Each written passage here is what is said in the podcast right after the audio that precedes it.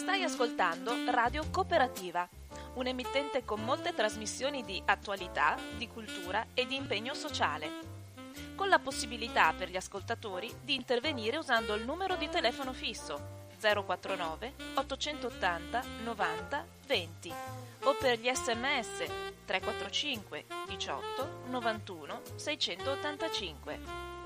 Nessuna interruzione pubblicitaria perché non dipende da alcuno sponsor commerciale.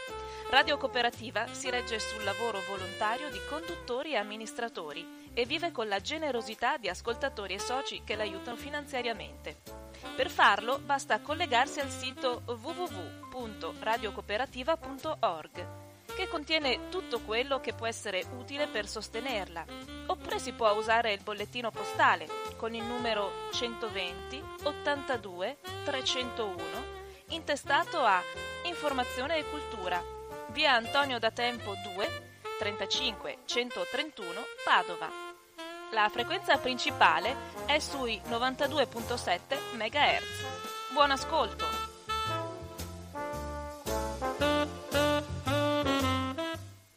Un cordiale buongiorno a tutte le persone sintonizzate su Radio Cooperativa. Oggi avremo qui, abbiamo un ospite intanto sicuro e un altro in arrivo e vorremmo affrontare un tema che è di eh, attualità quotidiana per quanto riguarda il nostro vivere, ma anche di globalizzazione, di modalità di guardare quello che è il vivere di tutti quanti sopra questo pianeta. Vorremmo affrontare allora l'altra domenica scorsa mi è stata fatta questa osservazione che oggi è impossibile come il commercio delle, delle, delle, delle, varie produzioni e i vari merci in giro per il mondo ormai è tutto, tutto un unico commercio che gira il pianeta con, uh, con forme e formule che ormai non hanno più nessun altro tipo di uh, blocco di, di, di, di controllo e così pure non soltanto i prodotti ma anche i semi, le, le sementi. Allora è, è, impossibile distinguere fra quello che è naturale e quello che è invece eh, fabbricato, che è invece eh, modificato. Ecco, gli OGM sono un problema oggi più, più di, di ieri proprio per questo motivo, una globalizzazione che non è più possibile fermare perché ormai ha inquinato un po' tutta la realtà. Su questi due, e poi su un'altra tematica, com'è che è possibile oggi pensare e realizzare un'agricoltura naturale? Allora, per la prima parte che ho, cui ho accennato, da, partendo dagli OGM ma non fermandoci a quelli, partendo dagli OGM con Gianni Tamino, che conosce molto bene la, la, la realtà e anzi ha, ha, scritto anche proprio in un libro proprio esplicitamente sugli OGM, e poi con Gianfranco Zecchinato che sta invece facendo cultura, agricoltura naturale e quindi eh, il cibo biologico. Eh, proprio domenica scorsa mi pare vero, benvenuto anche tu Franco, oltre a Gianni, eh, proprio domenica scorsa hanno fatto i 35 anni del Tamiso. Non so cosa sia il Tamiso, una volta c'era una volta per, per, per, per, per, per sbattere la farina e dividere la farina dal resto. Adesso non so che cosa sia il tamiso. Allora, partiamo Gianni Tamino, grazie che sei qui con noi altri e partiamo di nuovo. Beh, grazie sempre per l'invito e un saluto a tutti gli ascoltatori. Ma partiamo da, da questa prima osservazione. C'è in effetti confusione perché la eh, globalizzazione è un meccanismo sempre meno controllabile da parte degli stessi stati, si tende eh, a avere come unico criterio planetario la libera circolazione delle merci, ma guarda caso non la libera circolazione delle persone. Sulla non libera circolazione delle persone ne abbiamo già parlato altre volte, non è, adesso non voglio insistere, ma trovo vergognoso che si privilegi la libera circolazione delle merci alla libera circolazione delle persone, ma la libera circolazione delle merci eh, è la conseguenza di una visione liberista per cui bisogna in qualunque parte del pianeta produrre sempre di più a costi sempre più bassi per inondare il mercato dei paesi ricchi di cose spesso anche inutili, pericolose, non buone. Questa Basta- è basta- la logica. Basta vedere che cosa arriva dalle- dai supermercati Certo. con tutte le scatolette, tutte le cose di plastica, con tutti gli involucri. Esatto. Cosa arriva da parte di tutto il mondo, ma spezzettato, tagliato, preparato. poi Addirittura mette- abbiamo le monodosi, per cui quando uno compra un po' di insalata confezionata ha una quantità di plastica che è uguale o superiore all'insalata che compra. Cioè noi ormai portiamo a casa metà del peso in cosiddetto packaging, cioè nell'impacchettamento, nella confezione, e però paghiamo anche quello, ma lo paghiamo due volte, lo paghiamo perché lo paghiamo come merce, ma lo paghiamo come danno all'ambiente e danno alla salute perché diventa rifiuto. Allora, questa è la logica della globalizzazione. Poi io invito tutti a guardare le etichette, perché quando comprate al supermercato è obbligatorio che scrivano l'origine del cibo, anche di quello biologico. Beh, eh, adesso mh, ho visto un'inchiesta, più del 50% dice di comprare almeno ogni tanto prodotti biologici, ma soprattutto al supermercato. Io credo che non controllino mai l'origine. Allora, dopo Franco ne parlerà di cosa vuol dire produrre biologico, naturale, quindi non è vero che tutto è artificiale, ma un prodotto che viene, come è capitato a me, dal Cile e si trattava non di prodotti tipici del Cile, ma di eh, limoni che noi siamo in grado di produrre ampiamente, quindi un, un limone biologico che deve attraversare eh, l'oceano, eh, arrivare magari via aereo, non so, via nave, fare un percorso lunghissimo, ha perso qualunque logica di buonsenso di quello che è la produzione del cibo. Però non era questo l'argomento, l'argomento era nell'ambito di questa globalizzazione in cui la libera circolazione delle merci permette a chi controlla questo percorso, quindi soprattutto multinazionali, grandi centri commerciali, sistemi di eh, controllo dell'intermediazione, eh, eccetera, beh, eh, eh, che, che possiamo- cosa possiamo fare noi cittadini per avere un prodotto che non sia eh, tutto eh, Modificato. modificato? E quindi viene l'idea anche che per esempio è inutile ba- eh, fare una guerra contro gli OGM come l'abbiamo fatta, poi magari spiego perché invece bisogna farla, perché tanto non abbiamo controllo, tutto è geneticamente modificato. I semi non li controlliamo più, ed è vero, quindi sono tutti ge- semi geneticamente modificati. No, non è così.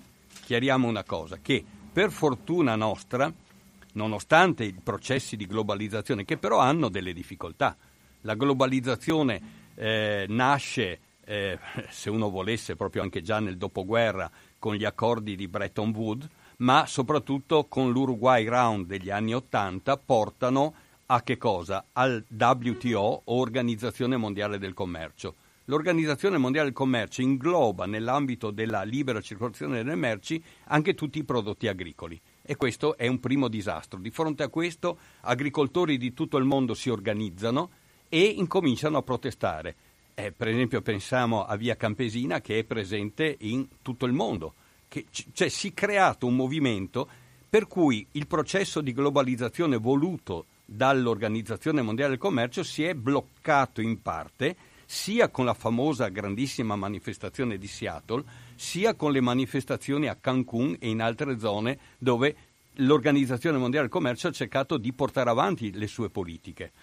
E eh, di fronte a questa mh, difficoltà, il tentativo, soprattutto degli Stati Uniti, è stato quello di fare accordi non più multilaterali, ma bilaterali, tipo il TTIP, ma loro l'avevano già fatto con l'Australia, col Pacifico, e il Canada con il CETA. Cioè, in pratica dicono scavalchiamo questa difficoltà di mettere insieme 170 paesi diversi e, e creiamo una situazione di accordi diretti. Per esempio, l'Europa non vuole la carne con gli ormoni, che invece in America è ammessa, non vuole gli OGM, ha diversi criteri su come si usano i pesticidi e stessa cosa vale in parte anche per il Canada. Allora facciamo un accordo e cerchiamo di metterci d'accordo in modo che l'Europa è costretta a importare più carne di quanta ne importa adesso dall'altra parte, che eh, sugli OGM magari troviamo un accordo per permettere eh, una, una maggiore presenza E, e, allora qui chiarisco un po' questa questione degli OGM.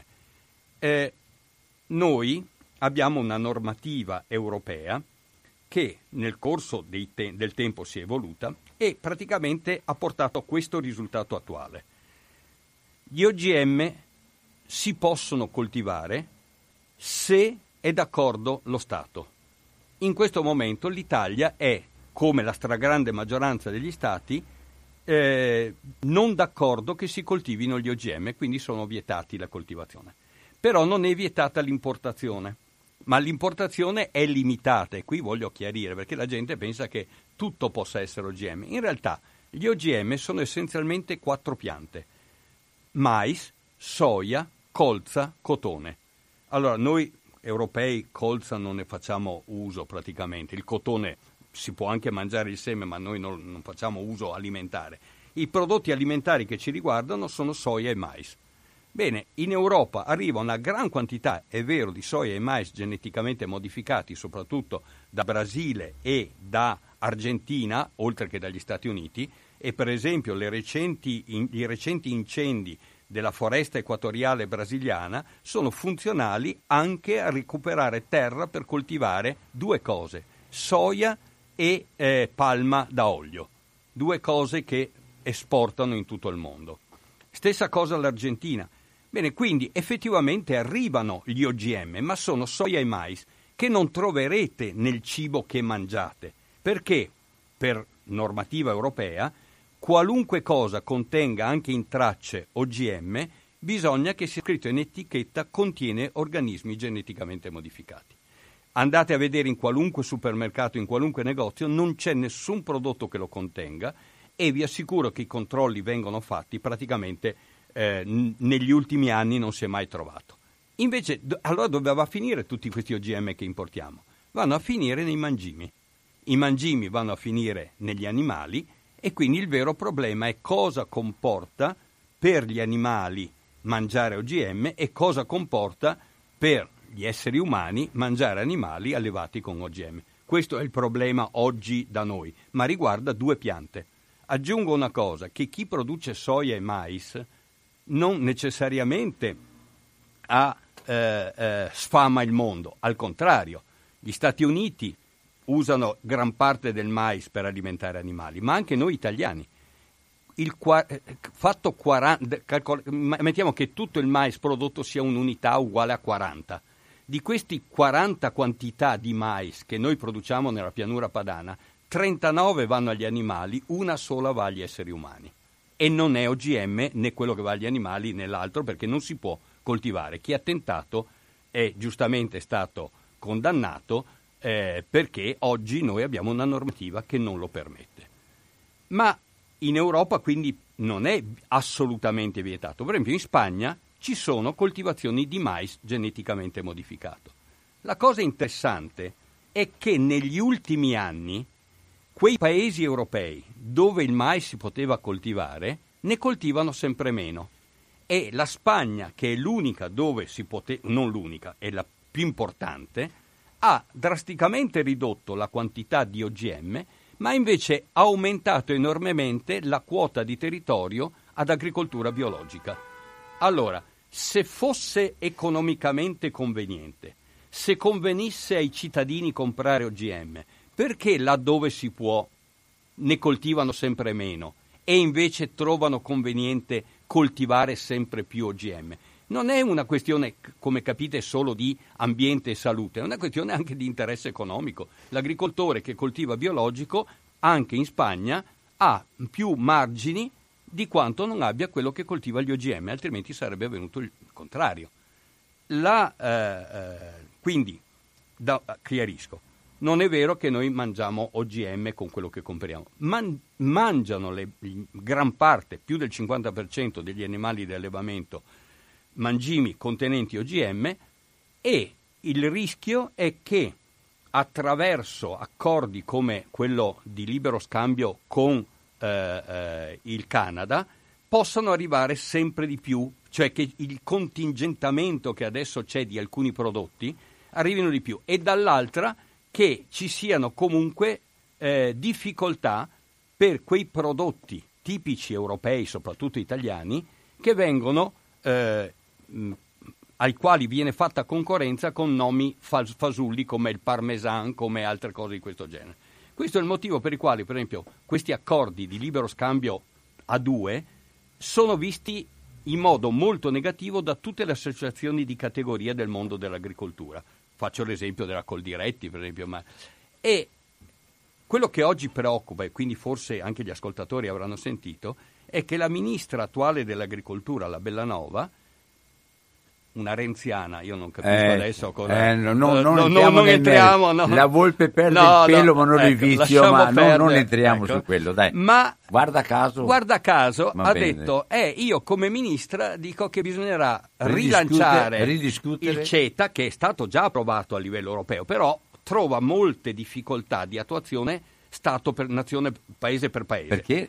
Perché- Perché si vuole perché- certificare tutto. Eh, eh, eh, certo, il, la- la- il meccanismo è che questo per- farebbe un po' da cavallo di Troia anche per i prodotti degli Stati Uniti.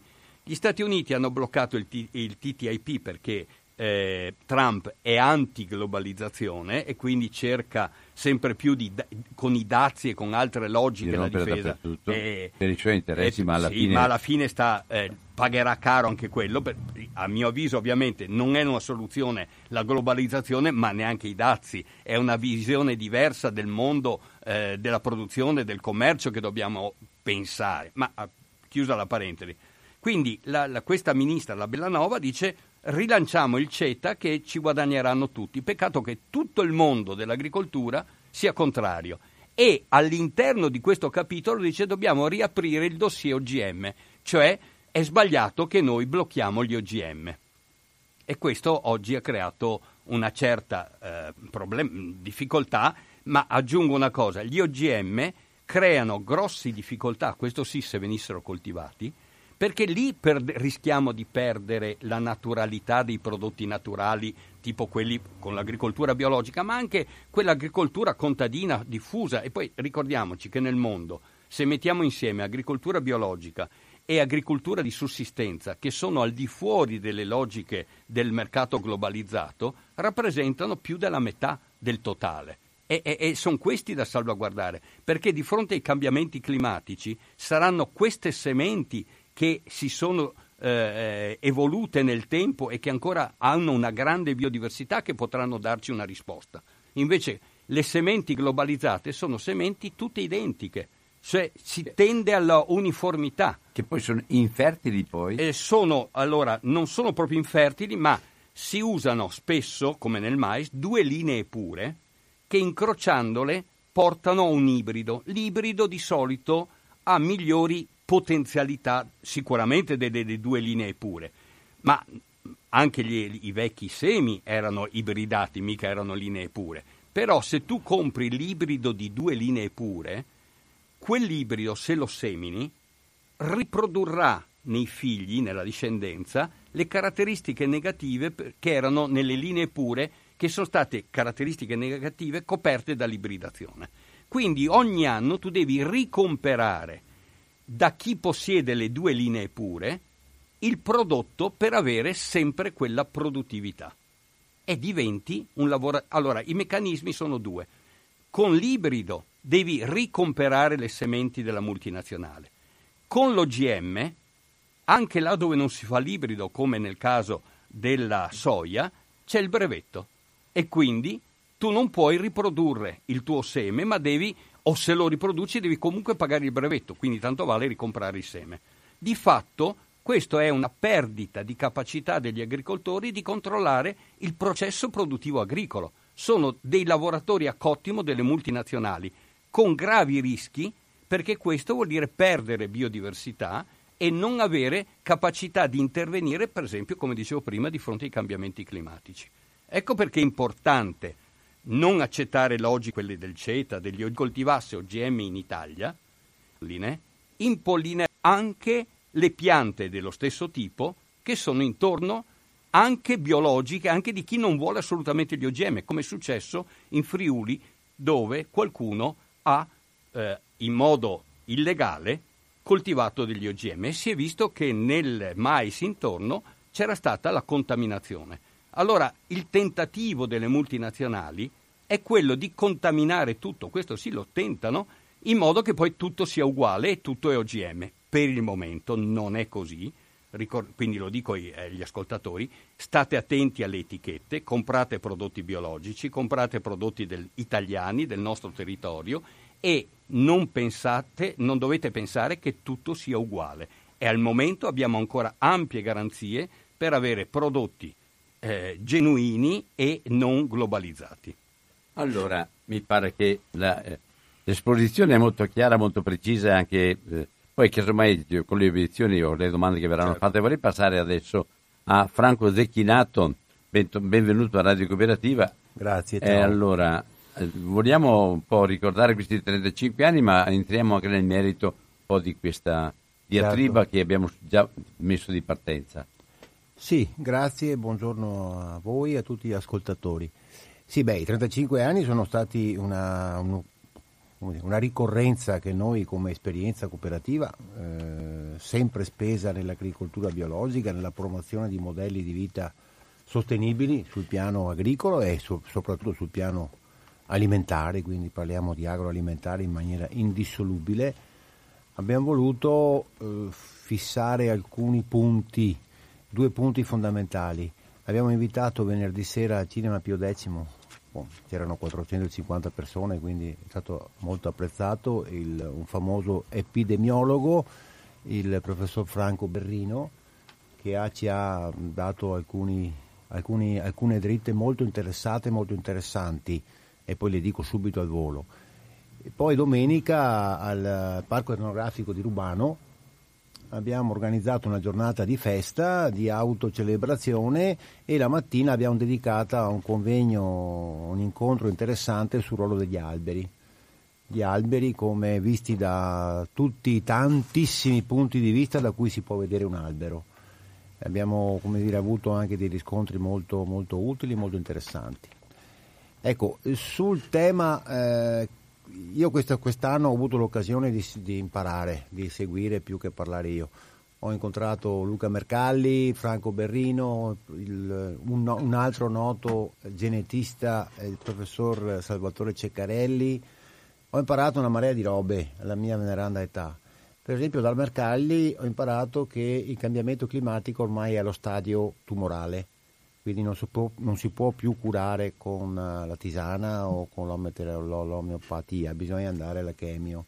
Chemio significa, non perché io sia un appassionato di chemio ovviamente, significa interventi radicali, che non possono essere mediati più. Traumatici. Ah, sicuramente, infatti la politica, anche quella più sana, ho ascoltato il nostro vice sindaco di Padova, il professor Lorenzoni, dice che la politica fa fatica perché fare, dare segnali eh, adeguati all'emergenza è impopolare e non porta bene a chi fa politica. Atto. E quindi siamo antropologicamente da questo punto di vista condannati, condannati al, al, peggio. In realtà eh, oggi abbiamo bisogno di interventi non integralisti ma radicali, che è diverso.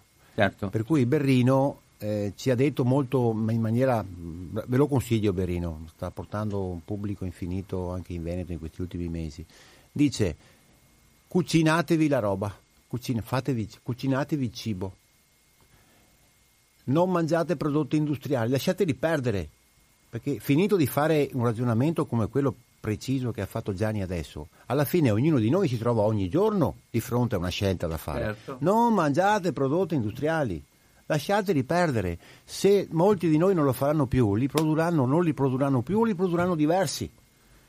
Posso prego, tirarti fuori prego, una, una, una, cosa che ho qua.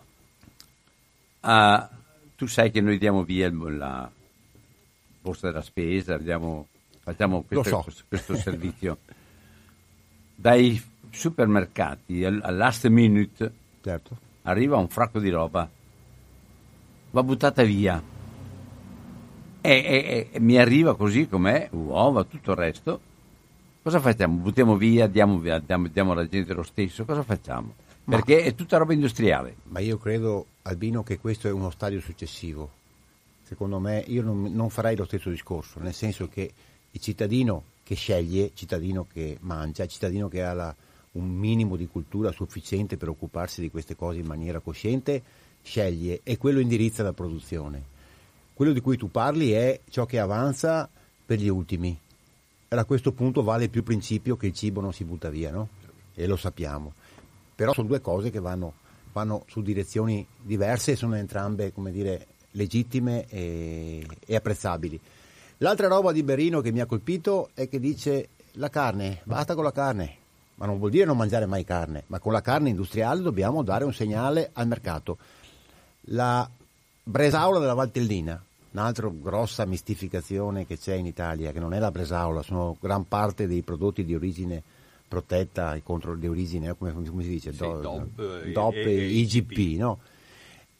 Anche questo ci aiuta poco sull'origine delle merci, perché alla fine la gente forse non lo sa, lo dico volentieri agli ascoltatori, ciò che vale sull'origine della DOP della Valtellina non è la carne per fare la, come si chiama, la bresaola, La bresaola. è il fatto che venga lavorata e stagionata in Valtellina, ma la carne della bresaola Valtellina viene dal Brasile. I- i- Lo speck avete viene- mai visto uno- un allevamento di maiali in Alto Adige?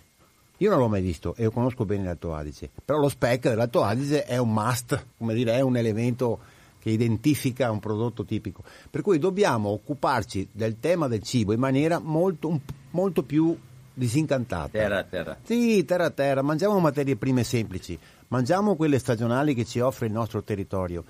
Cominciamo in, in germe a mettere in pista un'economia che torni a essere locale, non per motivi nazionalisti o sovranisti, ma perché il cibo è un elemento che ha sempre storicamente e che unito sia sotto un controllo diretto. ma certo, è un elemento di socialità. Io mi ricordo nella mia infanzia il nonno contadino, eccetera. E una delle battute che sentivo dire spesso era che l'affare si fa in due. Mi spiego meglio.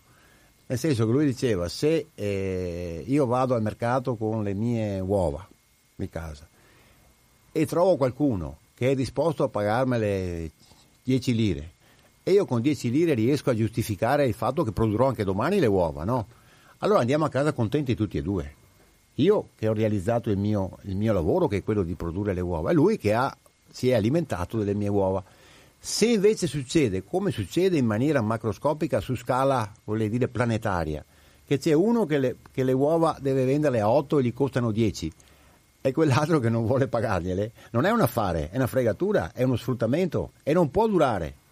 Porta solo a squilibri, porta solo a disastri, perché chi non riesce a vivere vendendo le sue uova dovrà cercare un altro modo di sopravvivere, dovrà andare via dal suo paese, dovrà fare cose, io- è un po' un gioco di parole che sto usando, ma vi rendete conto che come principio noi dobbiamo puntare all'equilibrio nel rispetto delle persone e, della- e de- del contesto in cui si vive. Anche l'economia, è, un dato veramente balordo che l'economia sia un aspetto a sé stante. No, ma cosa vuol dire? L'economia è l'elemento, il mercato brutta- è diventata una brutta parola, come se il mercato equivalga a speculazione. Il mercato è un luogo delle relazioni, dove i soggetti che si incontrano cercano di soddisfare i propri bisogni in maniera molto semplice. Quindi dobbiamo entrare in questo tipo di dimensione. La carne oggi, lo dicevo l'altro giorno, ho fatto un po' di casino sul social, anch'io su Facebook. Ho fatto una fotografia di un 20, un 20 ettari a Salboro dove stanno usando il glifosato invece che usare l'estirpatore, fanno crescere la, la sorghetta, poi bruciano, no?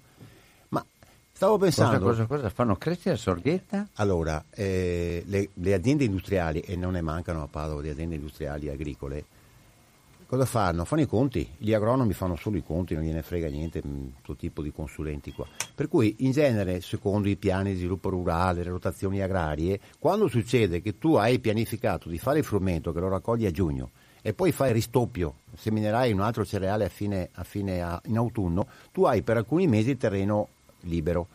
Per cui invece di combattere le, dire, le infestanti, le erbe che vengono su per forza con estirpatura, con una lavorazione superficiale, costa meno buttare il glifosato in maniera indiscriminata quando la pianta è grande.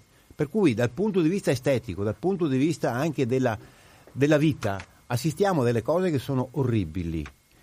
In realtà poi ho ricordato anche recentemente, in quei luoghi di cui, cui faccio riferimento, ma da qui a Bologna non c'è un luogo diverso, tra l'altro, insomma, no, siamo tutti messi così. Fino a 40 anni fa, 50 anni fa, c'erano prevalentemente alberi. filari di viti, boschetti, cioè, è tutta. Abbiamo nell'indifferenza generale massacrato tutto questo patrimonio di alberature e di biodiversità.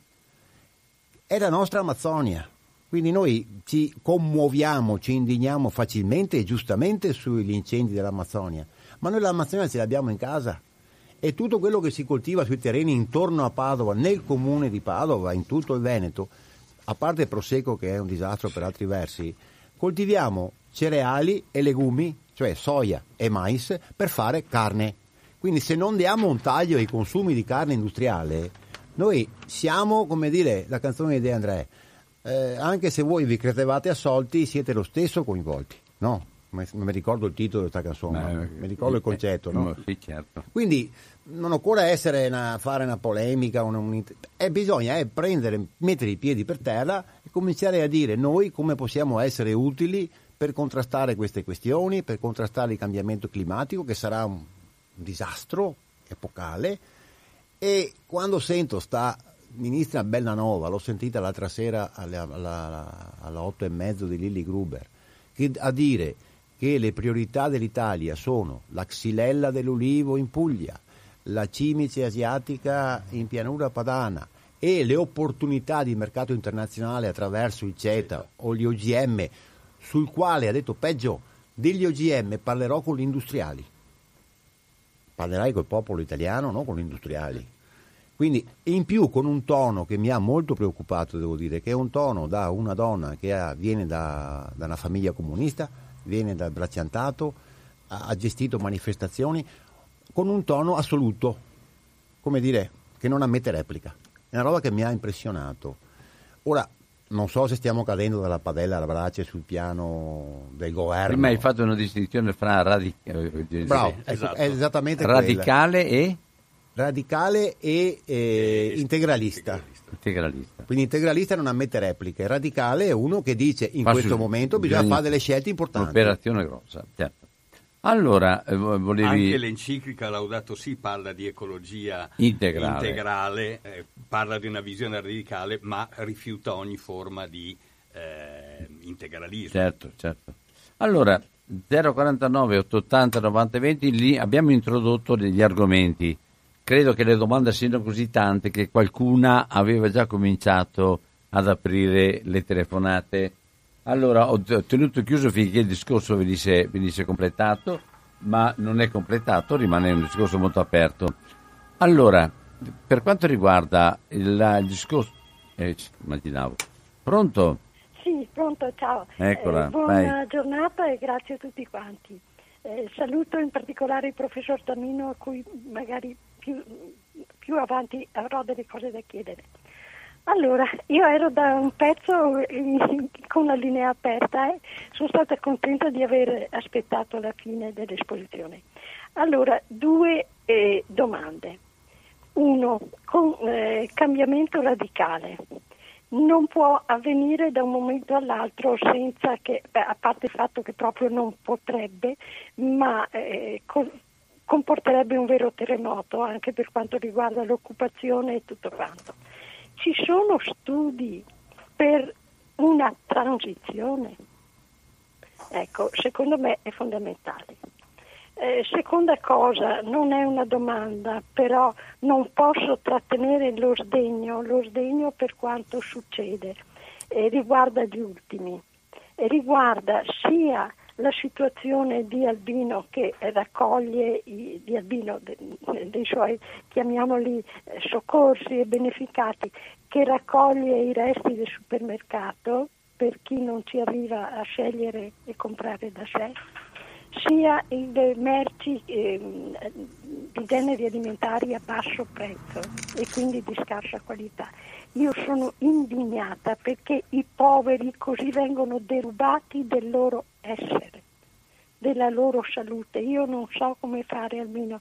Eh, mangiare bisogna, se non c'è altro si mangiano i resti del supermercato, tra l'altro non tutto è da buttare via, però bisognerebbe veramente fare una pressione imponente sulle case produttrici e, e sul, eh, sul mercato. Ringrazio tutti e buona giornata. Ma eh, se pensiamo che il mercato è anche Amazon, che ti fa ti recapita in casa neanche il tempo di andare fuori ti recapita in casa eh, la, la porzione di- delle cose che deve portarti allora a uno ti vuole dire mangiala anche così ho fatto tutto anche la digestione Certo. vabbè allora volete dare una risposta Incomincio io. Ah, prego, prego. Vabbè, eh, molto breve. Eh, Allora, cambiamenti radi- eh, radicali e i tempi necessari. È chiaro che quando si parla di cambiamenti radicali non intendiamo oggi, domani. Però o incominciamo subito a agire veramente e dare eh, indicazioni di reali percorsi, tempi certi e da subito incominciamo per quel che si può cambiare, ma se continuiamo con una logica dilatoria che oggi discutiamo, cerchiamo di vedere, ma no, quello non è d'accordo, intanto andiamo avanti, così come per, per i problemi dell'energia e dal, eh, dagli anni 90 che abbiamo incominciato a discutere a livello internazionale di cambiamenti climatici e di, e di modifiche da fare, siamo arrivati al 2020 dove si doveva già aver fatto tutta una serie di percorsi e questi percorsi sono stati ridicoli rispetto al necessario. e paghiamo ancora le scorie nucleari Esatto. che sappiamo dove vanno a parare Non- non- quelle non le non risolveremo neanche fra 50 anni perché durano tempi lunghissimi, non sappiamo dove metterle. Sono 20 anni che si discute dei dove avere un sito eh, per i tempi Certo. lunghi. Vabbè, ma non parliamo poi di Fukushima e di tutto il materiale radioattivo che ten- eh, pensano di buttare nel mare. Ma quindi i- no- quando si dice cambiamento radicale non vuol dire domani, ma vuol dire che da domani dobbiamo incominciare. Franco- E dobbiamo incominciare avendo tempi, quindi è fondamentale è avere una transizione, cioè noi non dobbiamo dire dobbiamo, non possiamo fare questo. Quando diciamo no OGM, non è che, non dice- che diciamo no a qualunque modifica. Per esempio noi proponiamo che al contrario di quanto succede adesso ci sia una selezione partecipata da parte degli agricoltori, quella che propone Ceccarelli di cui Franco parlava prima, e eventualmente anche a livello più tecnologico di fare una selezione con marcatori genetici. Cosa vuol dire? Che io ho dei meccanismi anche di laboratorio per individuare in modo molto più veloce del passato quali sono quelle caratteristiche che mi interessano. E dopodiché questi nuovi eh, semi che io ho selezionato non modificato ecco sia ben chiaro li do agli agricoltori perché facciano una selezione partecipata perché possano vedere nel loro territorio quali sono le sementi che meglio si adattano Allora, Franco, aggiungere, Franco, vi Sì. volevo domandarti. eh, Luca Mercalli ha detto che ormai siamo in una fase irreversibile per quanto riguarda l'andamento dei cambiamenti climatici con i, i fenomeni della- de- del polo artico, dell'Antartide, ma fenomeni molto dei- delle- degli incendi a, a livello, a livello globale ormai da tutte le parti. Allora, la domanda che volevo porti, eh, adesso Gianni ha detto che c'è un periodo di transizione, ma di che transizione si può parlare se il processo è già irreversibile per quanto riguarda, è traumatico Ma- e quindi si parla, si parla di tumore, e tumore metastasi. Mercalli eh, non ha potuto poi concludere dicendo che comunque il nostro dovere civile e umano è di contrastare. Certo. Si può contrastare con, come dire, su scelte di carattere politico generale che mancano, sono scarse, si può contrastare attivando la eh, partecipazione e i comportamenti virtuosi dei singoli cittadini. In questo senso la transizione... singoli e anche collettivi singoli ovviamente e collettivi. La transizione è solo culturale, prendere atto di una situazione e su quali possono essere i propri adeguamenti senza che siano sofferenze inenarrabili, con i quali si possa essere utili a contrastare, a limitare o quantomeno a fermare, perché poi eh, vedremo. Faccio un esempio stupido. Quando si va a comprare il, eh, il mangime o il cibo per i, per i cani, per i gatti o per i polli, guardate che dentro lì c'è la soia ed è anche scritto che è OGM. Certo. Se io dico al mio venditore non lo voglio sto mangime perché c'ha la- l'OGM e lo dice anche lui, lo dici anche tu, tra qualche giorno arriva il mangime senza soia OGM perché il mercato si adatta così, si fa così. Se il consumatore non ti compra la roba, tu vai in cerca di trovare la roba che il consumatore vuole. Quindi noi dobbiamo assumere una posizione attiva su questo. Voglio dire, là, il fatto di riadattare la propria dieta alimentare anche per motivi di carattere salutistici, non è che ci vuole chissà che tempi di adattamento, si comincia a informarsi, a capire e muoversi. Eh, eh, I palestrati africani che qualche signora maleducata dice che arrivano qua, che sono, hanno un bel fisico, ma se qualcuno andasse in qualche paese africano a vedere come vivono i palestrati africani, mangiano legumi, cereali, frutta e verdura cotta e camminano tutto il giorno, corrono tutto il giorno in bicicletta, fanno una vita salutare, dove c'è del cibo ancora e ci sono l'agricoltura contadina è essenzialmente in Africa, se non ci fosse quella l'Africa sarebbe tutta qua a chiedere cibo.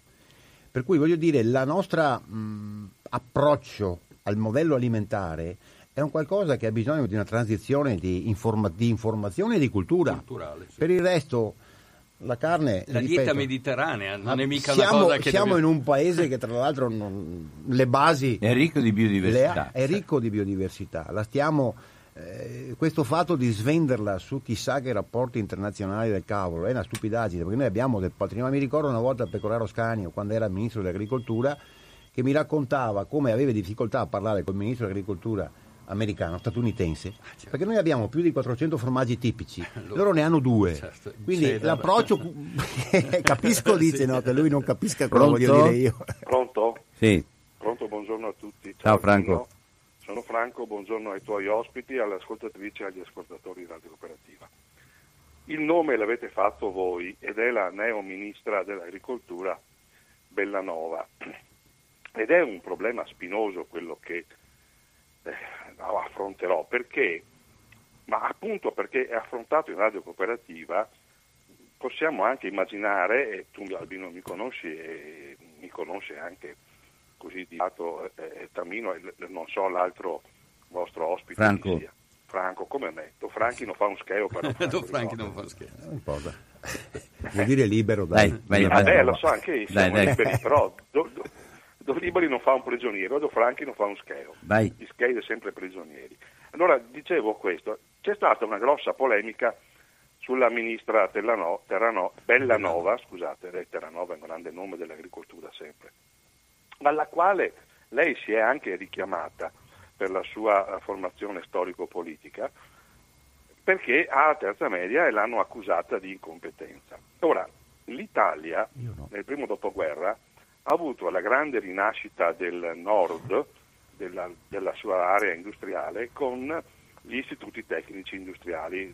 Tamino ne sa qualcosa, ma anche per forse per averci avuto a che fare direttamente come docente all'università, e di materie anche scientifiche. E nei primi anni, nel primo dopoguerra, eh, negli- fino agli anni 69-70, io ho fatto in tempo ad averli come, come studente, non c'erano insegnanti con titolo di studio eh, superiore o, o universitario, ma erano eh, maestri del lavoro.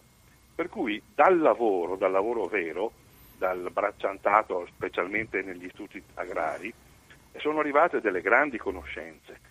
L'esperienza dell'Olivetti era fatta anche da persone, sì, con titolo di studio, ma anche da grandi maestri del lavoro che avevano una grande capacità di anche di innovazione.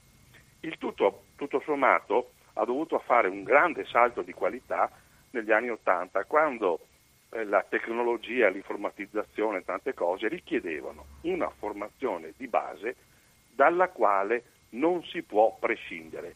E io ho visto un grande un senso di inferiorità quando alcuni colleghi si sono trovati di fronte a certe tecnologie che non avevano, non erano, alle quali non erano stati preparati da una formazione di base. Io ho un sospetto a questo punto che, vista anche l'operazione che il Renzi ha fatto in questi giorni, ieri, tra ieri e oggi, la ministra Bellanova, che è una renziana di ferro, si è stata messa lì apposta, cioè noi abbiamo un- uno che rompe un partito e ne fa un altro, però dentro questo governo restano dei ministri e sottosegretari che fanno riferimento a lui, non al partito del governo. E l'incompetenza che può dichiarare questa, per esempio, di fronte agli OGM, che richiedono una grande competenza tecnologica e una grande formazione di base che non si fa in una grande una lettura approfondita in un anno o con dei consulenti, ma si fa con un percorso scolastico che nella iter normale dura almeno 17 anni, almeno questo dura. Allora io faccio una semplice equivalenza. Trump sta ai cambiamenti climatici come la Bellanova sta agli OGM. Lascio a voi la domanda e ascolto Attamino con grande attenzione e anche Franco. Grazie. Ma, mh, faccio subito una premessa. Io non credo che un ministro si, giudic- si debba giudicare dal suo iter scolastico, ma dalle sue capacità di affrontare i temi specifici dal punto di vista politico. Un bravo ministro si, attorn- si circonda di persone competenti. Ascolta. E ascolta. Mi pare che qui il vero problema è la mancanza di ascolto. Faccio un esempio, sempre nel campo dei, del mondo del sindacato bracciantile. Beh, ricordiamo Di Vittorio. Di Vittorio è stata una persona fondamentale per la crescita politico-culturale e sindacale del nostro paese e non era certo uno che eh, aveva eh, titoli eh, di studio particolari o fosse docente universitario, però sicuramente affrontava le questioni allora non ambientali o tecniche come queste, ma quelle economiche, circondandosi di persone con cui condivideva un punto di vista, una visione. Ecco, quello che conta è avere persone che sappiano ragionare e che condividono un disegno, un percorso, un processo. Se non c'è una visione e ci sono soltanto aspetti puramente di basso livello partitico o di correnti e eh, il ragionamento è soltanto quello di una visione dogmatica, non andiamo da nessuna parte, non ci sarà nessuna transizione. Quello che mi preoccupa, quindi ripeto, è che evidentemente non è una persona che prima di parlare si consulta, perché altrimenti non avrebbe detto quelle cose che ha detto. Ci potrebbe essere qualche complesso di inferiorità, però secondo quello che diceva Franco. Può essere, può essere. Perché questa cosa qua la viviamo tutti quanti poi, quando tu non hai in mano sì. gli elementi tecnici ma per maggior poter dare il giudizio. Certo, ma ammettere che tu sei ministro e che hai bisogno invece eh, beh, allora, dell'altro sì. che è, è sotto meglio, di te. È meglio che vada che... a casa. Eh, lo so. Ascolto. Ma il potere di questi giochi qua ne ha fatto di giochetti, eh, sì, ne ha fatti anche ultimamente di giochetti tipo qua, che bene abbiamo Albino, una quantità invadente, eh? Ascolto significa avere un minimo di umiltà, esatto. eh, essere a servizio. Essere onesti di fronte, di fronte agli altri. Questa D'accordo. non ha dimostrato questa capacità, anche perché è evidente, credo ai più, eh, forse Renzi ha altri obiettivi, adesso non, non voglio neanche entrare sul tema, che oggi i problemi dell'agricoltura sono facili da definire come slogan, c'è un problema pesante di legalità in agricoltura certo. in Certo la legalità è un elemento fondamentale. Io dovessi parlare di priorità, parlerei certo. di legalità, Chiaro. parlerei di ambiente, parlerei di, dignità, di caporalato, di, di dignità del lavoro dignità agricolo, del lavoro, certo. eh, certo. di utilizzo corretto e non speculativo delle risorse comunitarie a sostegno dell'agricoltura. Cioè io se fossi, mi capitasse essere al posto suo, farei un ragionamento più generale nell'interesse di un paese, insomma. Ecco. Pronto? Eh, buongiorno, mi chiamo Antonio. Ciao Antonio. E, telefono da Padova e vi sto ascoltando con molto interesse.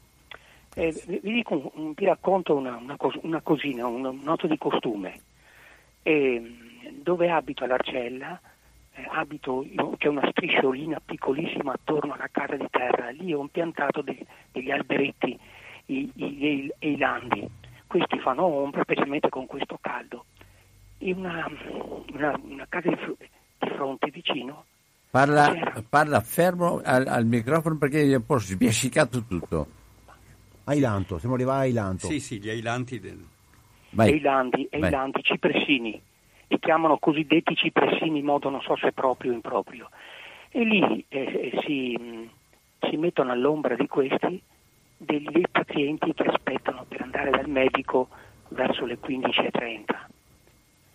E sono uscito, che faccio un po' di giardinaggio, e ho fatto una specie di comizietto, una cosa un po' ridicola se volete, in cui chiedevo loro se c'era la, se c'era la percezione dell'importanza dell'albero e la cultura dell'albero. Mi hanno risposto che non fa parte della cultura italiana e del Veneto in particolare la, il dio albero come in Danimarca. Quindi quando parlavate prima di una, di una, di una cultura non adeguata al, a ciò che sta accadendo, cioè che la nostra la nostra coscienza, il nostro senso di responsabilità, la nostra consapevolezza non è adeguata a quello che sta accadendo e a quello di cui parlate voi. È vero, la domanda è proprio terra a terra, è vero che non c'è la percezione, non c'è un apprezzamento dell'albero, non si capisce cos'è un albero. Ecco, questo volevo dire. Posso parlare di alberi? Sì. Ma parlo Certo. di un'esperienza semplicissima che abbiamo imparato domenica mattina, appunto come ricordava, e lo ringrazio Albino, questa celebrazione, questo, come dire, fissare un punto dei 35 anni di cooperazione e di agricoltura biologica. Noi abbiamo, eh, il comune di Padova ha avviato il eh, percorso di piantumazione rivolto anche ai privati, mettendo a disposizione delle aree. Il progetto si chiama Wow Nature, non so capace di dirlo bene, ma insomma Wow vuol dire meraviglia, Nature. Nature, ed è sostanzialmente un progetto che prevede con una consulenza di Etifor, che è Etica Forestale, uno spin-off, un'azienda in cui partecipa l'Università di Padova, che permette di sovvenzionare con poche decine di euro, scegliendo i luoghi, le piante e le, le essenze e dove vanno e come vanno. In, eh, al momento mi pare che il comune ha messo a disposizione otto aree sostanzialmente nel nord, nord-ovest della città, del comune, Mardarcella in particolare.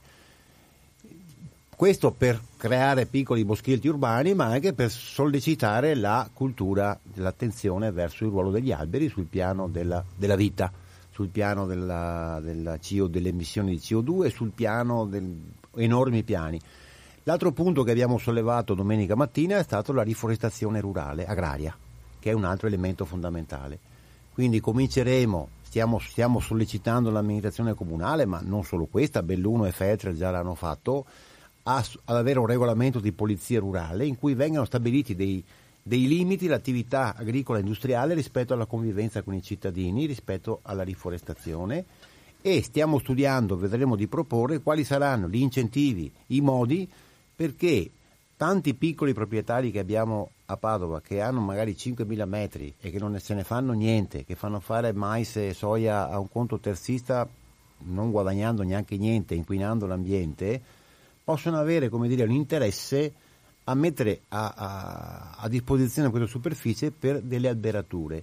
Tra l'altro Veneto Agricoltura sta cercando di introdurre un altro concetto un po' spigoloso, ma che va visto con molta serenità, di dare un valore economico agli alberi. Nel senso che se noi abbiamo una quercia, o meglio, prendo, prendo- prendo il ruolo di Albino che è un prete, io no, ma noi abbiamo perso il concetto nella nostra civiltà attuale, cultura attuale, di fare qualcosa che di cui usufruiranno altri dopo. Ora, se noi impiantiamo una quercia adesso, quella quercia avrà un valore probabilmente importante anche dal punto di vista commerciale fra 35 e 40 anni.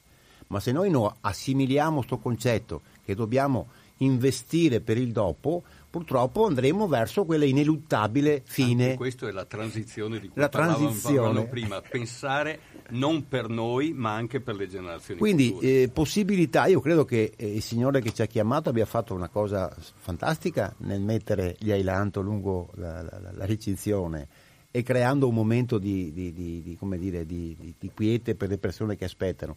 E credo che sia un qualcosa che è gratuita, che non ha chiesto corrispettivo a nessuno. Io inviterei proprio tutti noi a muoversi proprio anche come approccio in questo senso. Impiantare alberi non li pianti per te, li pianti per il futuro. Ce li hanno tagliati tutti, ci hanno tagliato un pezzo di futuro. Noi abbiamo il dovere di ripartire. Ma gli alberi ci, fanno, ci, ci permettono di respirare. eh? Eh, certo, e, e gli incendi in, in atto, C'è, ma c'è anche qualche pezzo di Stefano. È proprio un disastro. Quindi aggiungo una cosa, lui parlava, ma qual è la percezione dell'importanza dell'albero? Scarsa, mi pare. Eh Questo sì. è il problema. Che eh, dobbiamo, ecco ancora una volta, qualunque rivoluzione, qualunque tipo di eh, qualunque tipo di eh, cambiamento richiede un investimento in cultura, in conoscenza, perché senza basi adeguate per capire l'importanza degli alberi, delle foreste, dei boschi, eh, viene visto come un qualcosa che ostacola. cos'è l'albero? L'albero, per esempio, adesso viene visto come un ostacolo al fatto che le antenne del prossimo sistema di telefonia mobile, il 5G, eh, impedisce il passaggio del, della trasmissione. Oppure l'albero è un ostacolo alla mia voglia di speculazione edilizia. Eh, cioè, dobbiamo veramente cambiare questo atteggiamento culturale, renderci conto che senza alberi non si può vivere e, senza, eh, e, e comunque tenete sempre presente questo dato che gli animali eh, erbivori hanno bisogno di una massa di piante almeno 10 volte maggiore, ma in realtà molto di più di, della loro massa. E noi che siamo onnivori, che siamo un po' tra gli erbivori e i carnivori, abbiamo bisogno di una base di vegetali che è 50-100 volte la nostra massa. Invece noi cosa facciamo? Disboschiamo il territorio mondiale per produrre soia e mais, per darla da mangiare a una massa di animali che solo i bovini, essendo un miliardo e mezzo, hanno in peso il doppio del peso degli esseri umani sul pianeta, perché un bovino pesa 10 volte un essere umano, 7 miliardi e mezzo di umani contro un miliardo e mezzo di bovini, vuol dire che i bovini pesano due volte la massa totale degli esseri umani. Quindi noi produciamo cibo per dar da mangiare a questa enorme massa di bovini che sprecano cibo ed energia per un'alimentazione sbagliata, perché come spiega bene Berrino, lo trovate anche in internet, i suoi lavori, eccetera, facilmente. La, la, oggi mangiare carne da una parte dal, è sbagliato dal punto di vista sanitario, se volete mangiare carne non più di una volta alla settimana la carne rossa, eh, seguite la dieta mediterranea, ma oggi l'allevamento intensivo di animali è responsabile del circa la metà del metano che viene prodotto in atmosfera, che è alla base di un inquinamento di, i, sui cambiamenti climatici rilevantissimo perché il metano è 30 volte più inquinante in termini di cambiamenti climatici della CO2. L'agricoltura nel suo insieme oggi rappresenta un terzo di tutto l'inquinamento eh, eh, che determina cambiamenti climatici. Ma eh, dobbiamo cambiare, non possiamo andare avanti. Cambiamo. Oh, Albino? C'è un altro ah, telefonato, scusatemi, pronto? Sì, buongiorno, sono Manuel da Treviso. Ciao, Ciao Manuel. Saluto anche i tuoi ospiti.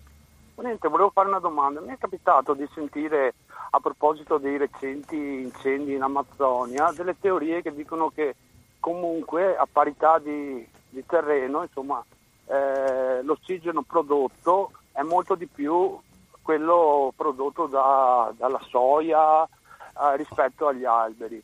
Ecco, mi sembra che queste teorie che dicono queste cose, io non vorrei dare il mio giudizio, penso che voi possiate spiegarle meglio di me come state facendo il valore che ha anche la biodiversità che c'è nel, nella foresta amazzonica, comunque eh, fuori dalle monoculture. Eh, volevo che faceste un commento su questo, che voi sicuramente lo farete meglio di me. Vi saluto e vi ringrazio. Ciao. Ciao. Allora, va chiarito che per produrre soia in, nelle foreste si brucia, il che vuol dire buttare tutta la CO2 accumulata nelle piante in atmosfera. Dopodiché metto la soia, che ha sì, essendo una pianta eh, annuale, una produzione più rapida, ma poi la tiro via. La quantità di CO2 che viene mantenuta e accumulata negli alberi che sono secolari non ha paragoni nelle coltivazioni. Quindi io da una parte ho un assorbimento comunque modesto dato le dimensioni della pianta, allora se, se lo misuro eh, un, un, etto di pianta diciamo nuova rispetto a un etto di albero, può darsi che il ragionamento sia vero, ma io devo guardare l'insieme. Ogni volta che io brucio la foresta ho due o tre danni rilevanti. Mi, eh, tutta la CO2 che viene emessa dal fuoco minor CO2 accumulata proprio per questioni di dimensioni, ma questo mi pare evidente e se uno va a vedere la chioma che c'è negli alberi di una foresta rispetto alla quantità di foglie che ha eh, una coltivazione di soia, come si fa a non rendersi conto? Altra cosa, una volta bruciata la foresta, la fertilità di quel suolo dura pochi anni, dopodiché si desertifica. Allora, come se uno non sa queste cose, che sono un minimo di conoscenza di qualunque persona conosca la biologia, eh, quello che è un po' di eh, agronomia, di, di, di, di, concezione di quello che è la, la, il, la differenza tra eh, forestare, eh, riforestare, per esempio, o mettere coltivazioni. Per esempio, tutte le coltivazioni di palma da olio sono state fatte distruggendo foreste equatoriali e il calcolo che è stato fatto è che la palma da olio, che pure è un albero, assorbe un decimo di quello che era l'originaria foresta, perché non c'è solo l'albero, c'è tutta la l'insieme di eh, equilibri, l'humus che trattiene la CO2, son, c'è tutto il sottobosco, ci sono gli animali che partecipano a questo equilibrio, mentre invece quando ho la monocultura ho un deserto, cioè non rendersi conto di questo eh, può farlo un, un, ragionamento del genere solo chi vede il, eh, il, un pezzettino, vede il dito e non vede l'insieme, come si dice. Posso aggiungere una, aprire una finestrina che prima mi veniva, volevo dirlo alla prima eh, originaria telefonata, il concetto del lavoro, dell'occupazione. Ora, eh, io i numeri precisi non li ho perché non faccio di questo mestiere, ma voi intuitivo, è intuitivo pensare che un ettaro di mais quante ore di lavoro, quante giornate di lavoro può impiegare, senza contare tutta la, la CO2 emessa per il tipo di coltivazione convenzionale che significa concimi, carburanti, eccetera. Ma in ogni caso, ore di lavoro, io credo che un ettaro di mais siamo sulle 7-8 giornate anno, perché tutto meccanizzato, certo. credo che di più non serva. Se noi quell'ettaro di mais lo coltiviamo a orticole, e sono le orticole che poi andiamo a comprare in Etiopia, invece ce le facciamo qua. Un ettaro dà lavoro a più di una famiglia ed è lavoro dignitoso, è lavoro anche di impresa, voglio dire. Quindi se noi quando andiamo a caccia dei nostri figli dall'occupazione e dalla disoccupazione, contraiamo, creiamo disoccupazione qua andiamo a comprare cibi che creano sfruttamento da un'altra parte. E, e tolgono territorio sì, tolgono territorio loro non, non, producono in Etiopia il tef che è la base del un cereale alla base loro per produrre orticole che vengono esportate. in Europa.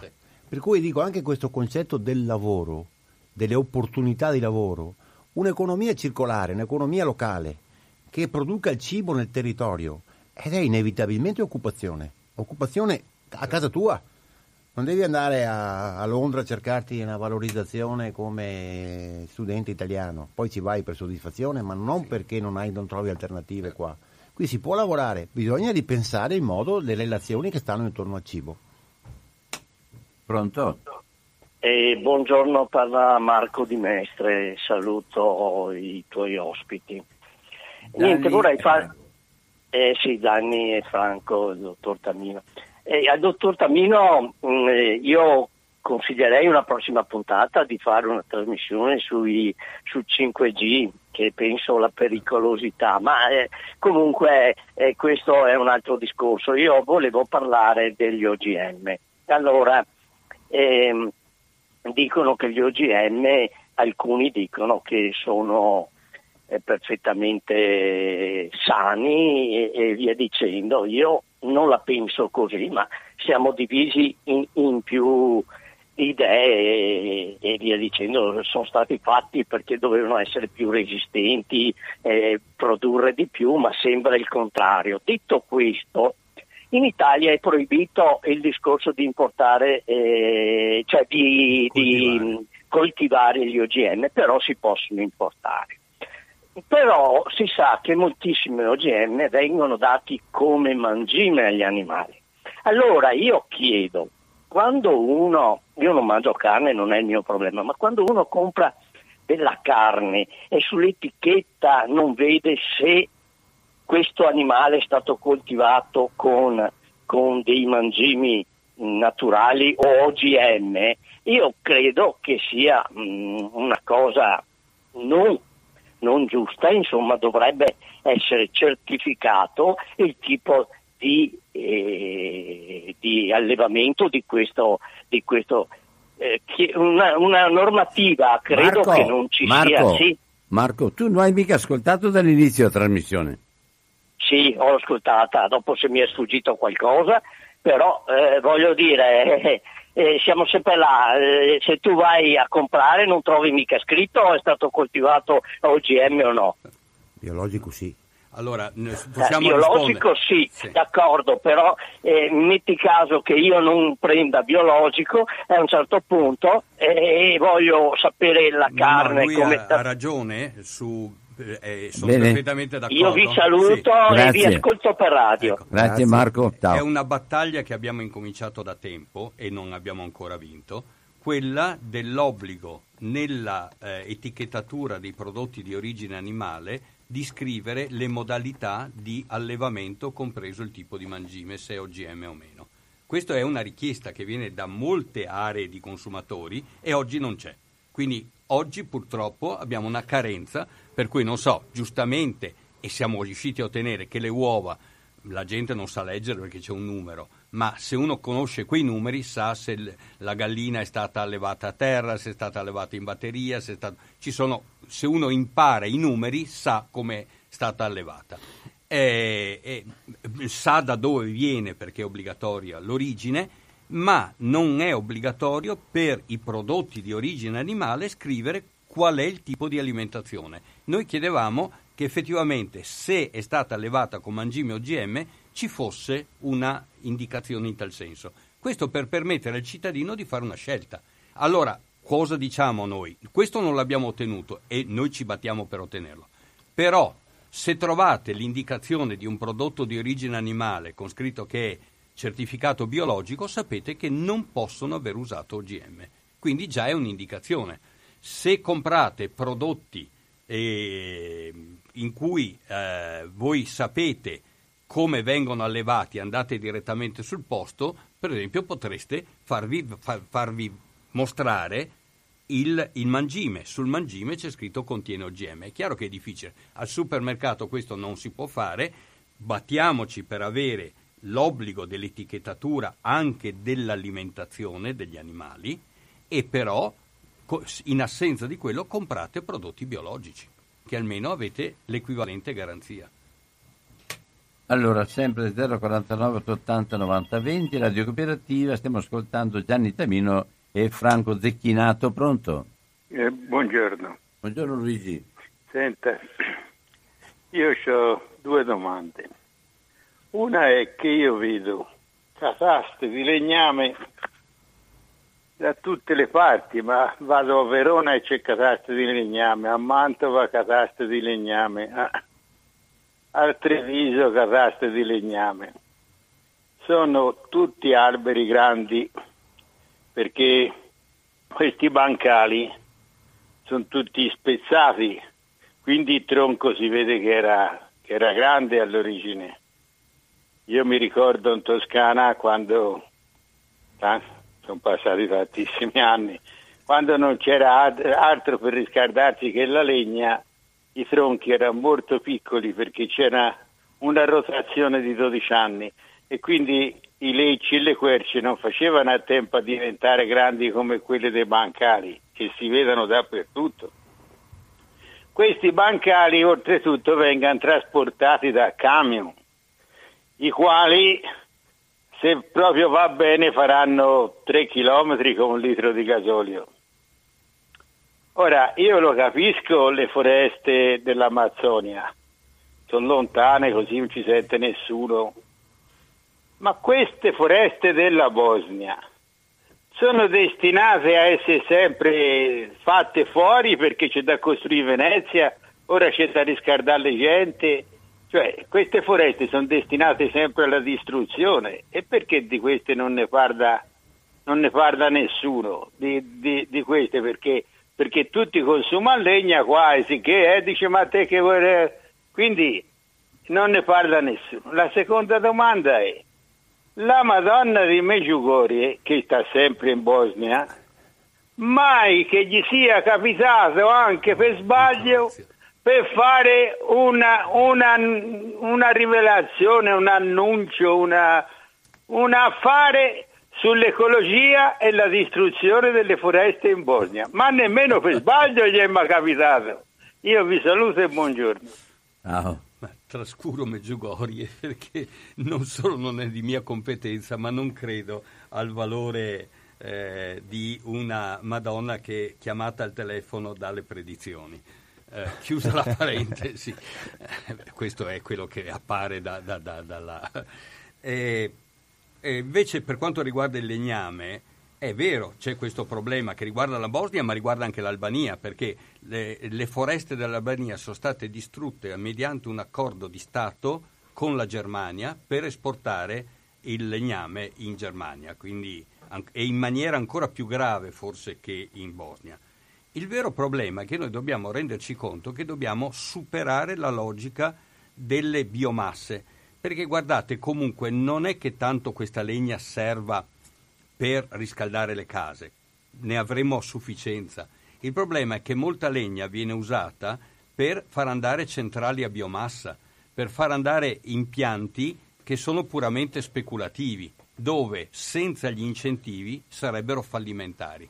Quindi il problema è di rivedere completamente la logica delle biomasse. Le biomasse oggi possiamo utilizzarle per quello che è la loro importanza strategica, cioè accumulatori di energia, produttori di, produttori di ossigeno e in un'ottica di economia circolare, in una rotazione sostenibile, si può anche prelevare dai boschi una quota di legna perché si è sempre fatto. Le regole della, del Cadore, le regole del Comelico, le regole della eh, Carnia hanno permesso di mantenere fino a noi boschi rigogliosi pur ricavando tutto quello che serviva alle popolazioni. Ma usufruivano gli abitanti del posto che sapevano che se non usavano correttamente la risorsa la perdevano. Invece oggi c'è solo speculazione, distruzione dei boschi. Eh, al posto dei boschi creare eh, qualcosa che eh, poi diventa speculazione. Franco prima accennava che a Belluno, Feltre e Belluno hanno risolto qualcosa.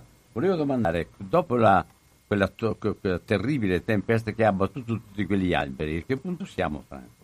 Ma io non sono espertissimo, sono solo affezionato a quei luoghi per motivi anche i miei. Quindi quando dopo la tempesta sono andato a vedere, sono tornato, amici, ma per quello che vedo, insomma, stanno volendo piano piano il territorio. Eh, sì, ci sono state molte considerazioni sul fatto che già dopo pochissimi giorni dalla tempesta erano sorvolati da elicotteri di commercianti austriaci di legname che cercavano di individuare eh, speculazioni possibili su questa disgrazia. La cosa che mi ha colpito è che mi raccontavano che appunto si è moltiplicata la presenza di piccole compagnie di boscaioli rumeni dell'est che si offrivano in cambio del legname di fare pulizia al, al, all'otto e la gente tutto sommato gli ha fatto comodo. Eh, pronto? Eh, parla cooperativa? Sì. Sì, buongiorno, senta, io sono, mi chiamo Maria e chiamo da Lido di Venezia. Sì. No, ho sentito tutti i bei discorsi che state facendo, naturalmente eh, siamo veramente messi male comunque. Ma volevo solo precisare una cosa, che parlavate della nuova ministra dell'ambiente, che no, non dell'agricoltura. è... Dell'agricoltura, esatto, mi sono sbagliato. Comunque, io la trovo che è una persona intanto degna di rispetto prima di tutto Va bene, lei ha lavorato nei campi, poi ha fatto un po' di tutto, insomma è una donna che, che, che sa quello che fa. Non penso che sia comunque paragonabile a Candela, a Candela, come si chiamava quello lì che c'era prima, che poi si è buttato con la Lega, che cosa ha fatto? Niente.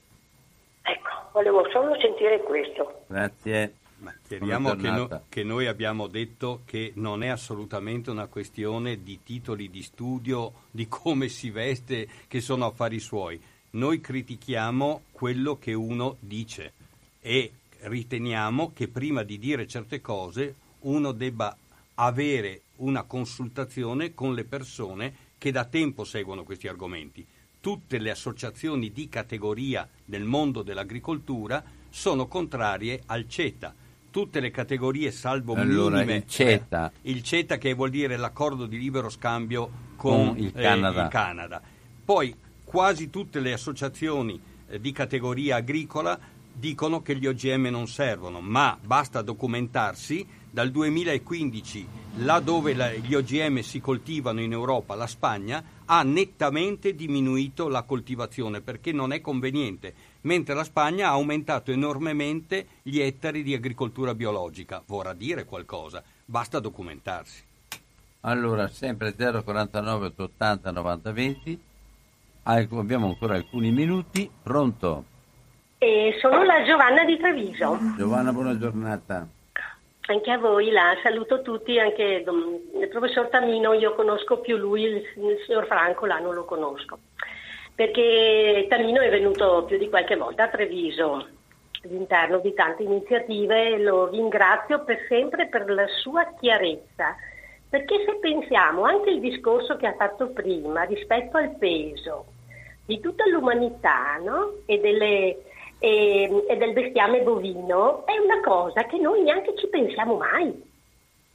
È una cosa molto importante, cioè scandire queste cose ogni tanto, che la gente un po', da, un po alla volta eh, le metta un po' nel pensiero, no?